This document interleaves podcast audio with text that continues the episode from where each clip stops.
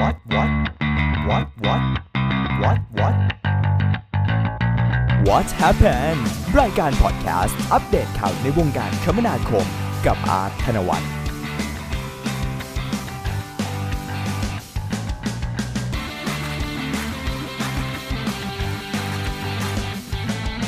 15 พฤษภาคม 2563 สวัสดีคุณผู้ฟังครับ ต้อนรับเข้าสู่ What Happened รายการย่อยข่าวนะครับ อัปเดตในเรื่องราวของคนคมนาคมในรูปแบบของพอดแคสต์ วันนี้วันสบายๆครับกับวันศุกร์นะครับ หลายๆท่านกำลังลุ้นอยู่นะฮะว่าช่วงนี้นะครับเป็นช่วงที่กำลังจะคลายล็อกดาวน์แล้วนะฮะว่าวันที่ 18 เนี่ยเราจะมีมาตรการอะไรออกมาจากทางรัฐบาลนะครับ แต่เอาละนะครับไม่ว่าท่านกำลังจะทำอะไรอยู่นะฮะ บางท่านจะต้องออกเดินทางเพื่อที่จะไปทำงาน บางท่านก็อยู่ที่บ้านนะครับ ไม่ว่าคุณจะมือไม่ว่าง ตาไม่ว่างก็ไม่เป็นไรครับ ขอเพียงแค่หูยังว่างนะครับ ก็จะได้ยินเรื่องราวดีๆ ทางคมนาคมที่ผมจะมาย่อยให้คุณผู้ฟังได้ฟังกันตลอดแบบนี้ฮะ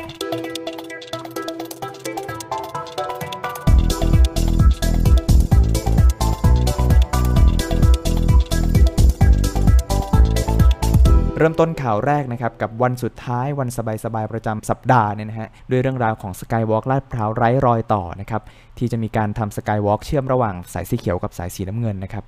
ล่าสุดเลยนะครับทางรฟมนะครับได้ออกมาเปิดเผยว่า ขณะนี้นะครับการก่อสร้างทางเดินลอยฟ้าหรือว่าสกายวอล์กนะครับซึ่งอยู่ใต้โครงสร้างของโครงสร้างรถไฟ สายสีเขียวเหนือ ช่วงหมอชิดสะพานใหม่คูคตบริเวณใกล้ห้าแยกลาดพร้าวนะครับเสร็จเรียบร้อยแล้ว เหลือเพียงตัวอาคารนะครับที่จะเชื่อมต่อระหว่างสกายวอล์กกับบริเวณทางขึ้นลงสถานี ระหว่างรถไฟฟ้า MRT พหลโยธิน ของโครงการรถไฟฟ้าสายสีน้ำเงิน ช่วงหัวลำโพงบางซื่ออยู่ระหว่างการขึ้นโครงสร้างนะครับ ซึ่งก็คาดว่าจะใช้เวลาในการดำเนินการอีกประมาณ 2 เดือน และจะเปิดใช้บริการได้ในช่วงเดือนกรกฎาคมนี้ครับ ซึ่งก็จะช่วยอำนวยความสะดวกนะครับให้แก่ประชาชนโดยเฉพาะนะครับผู้ที่โดยสารที่จะต้องเชื่อมนะครับระหว่าง 2 สถานีของรถไฟฟ้าทั้ง 2 สายนะครับ โดยตัวสกายวอล์กนะครับจะมีระยะทางประมาณ 302 เมตร ขนาดความกว้างอยู่ที่ 3.5 เมตร และสูงจากพื้นนะครับ7-8 เมตรด้วยกัน วงเงินก่อสร้างนะครับจะอยู่ประมาณ 40 ล้านบาท ก่อนหน้านี้นะครับก็ได้ทยอยเปิดให้ประชาชนได้ใช้บริการกันไปบ้างแล้วนะฮะในช่วงระยะประมาณ 150 เมตรแรก โดยเชื่อมต่อระหว่างรถไฟฟ้าสถานี BTS 5แยกลาดพร้าวนะครับกับสะพานลอยฟ้า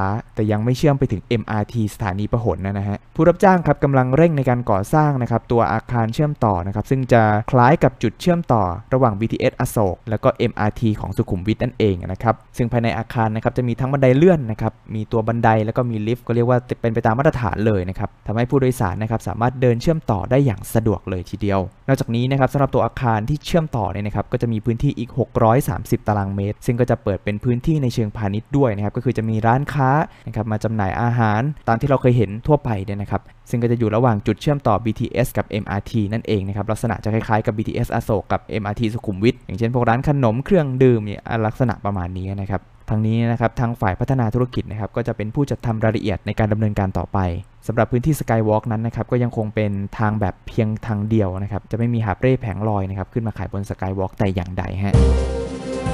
มาที่เรื่องราวของทางด่วนล่าสุดเลยนะครับในส่วนของพระรามสามนะครับมีการให้เลื่อนไป 2 เดือนนะครับไปเดือนมิถุนายนเลยทีเดียว ตามที่การทางพิเศษแห่งประเทศไทยนะครับหรือว่ากทพมีกำหนดนะครับที่จะเบี่ยงการจราจรในถนนพระราม 2 เพื่อที่จะก่อสร้างโครงการทางด่วนสายพระราม 3 วงแหวนรอบนอก ตั้งแต่ 15 พฤษภาคมที่ผ่านมานั้นนะฮะ เมื่อวันที่ 14 พฤษภาคมนะครับประชาสัมพันธ์ของการทางพิเศษแห่งประเทศไทย ได้ออกมาแจ้งครับว่า จากการประชุมของคณะกรรมการที่จะศึกษาสภาพปัญหา เพื่อกำหนดมาตรการป้องกันและแก้ไขปัญหาการจราจรและลดผลกระทบ จากโครงการก่อสร้างระบบคมนาคม เมื่อวันที่ 13 พฤษภาคม โดยมีนายศักดิ์สยามชิดชอบรัฐมนตรีกระทรวงคมนาคมเป็นประธานเนี่ยนะฮะได้มีข้อสั่งการออกมานะครับว่า ให้การทางพิเศษ และกรมทางหลวง บูรณาการในการใช้พื้นที่ในการก่อสร้างทางด่วนพระรามสองร่วมกัน เพื่อให้เกิดผลกระทบกับผู้ใช้ทางน้อยที่สุด ดังนั้นการทางพิเศษนะครับผู้รับผิดชอบในโครงการก่อสร้างทางด่วนสายพระราม 3 ดาวคนองวงแหวนรอบนอกกรุงเทพมหานครช่วงตะวันตกเนี่ยนะฮะซึ่งจะไปใช้พื้นที่ในการก่อสร้างเกาะกลางของถนนพระราม 2 เลยเนี่ยนะครับก็จึงมีความจำเป็นที่จะต้องเลื่อนการเบี่ยงการจราจรบริเวณที่ก่อสร้างโครงการ ซึ่งกำหนดการเบี่ยงเดิมในอยู่วันที่ 15 พฤษภาคมเนี่ยออกไปก่อนนะครับและมีกำหนดการเบี่ยงจราจรใหม่เนี่ยไปประมาณเดือนมิถุนายนนู่นเลยนะฮะ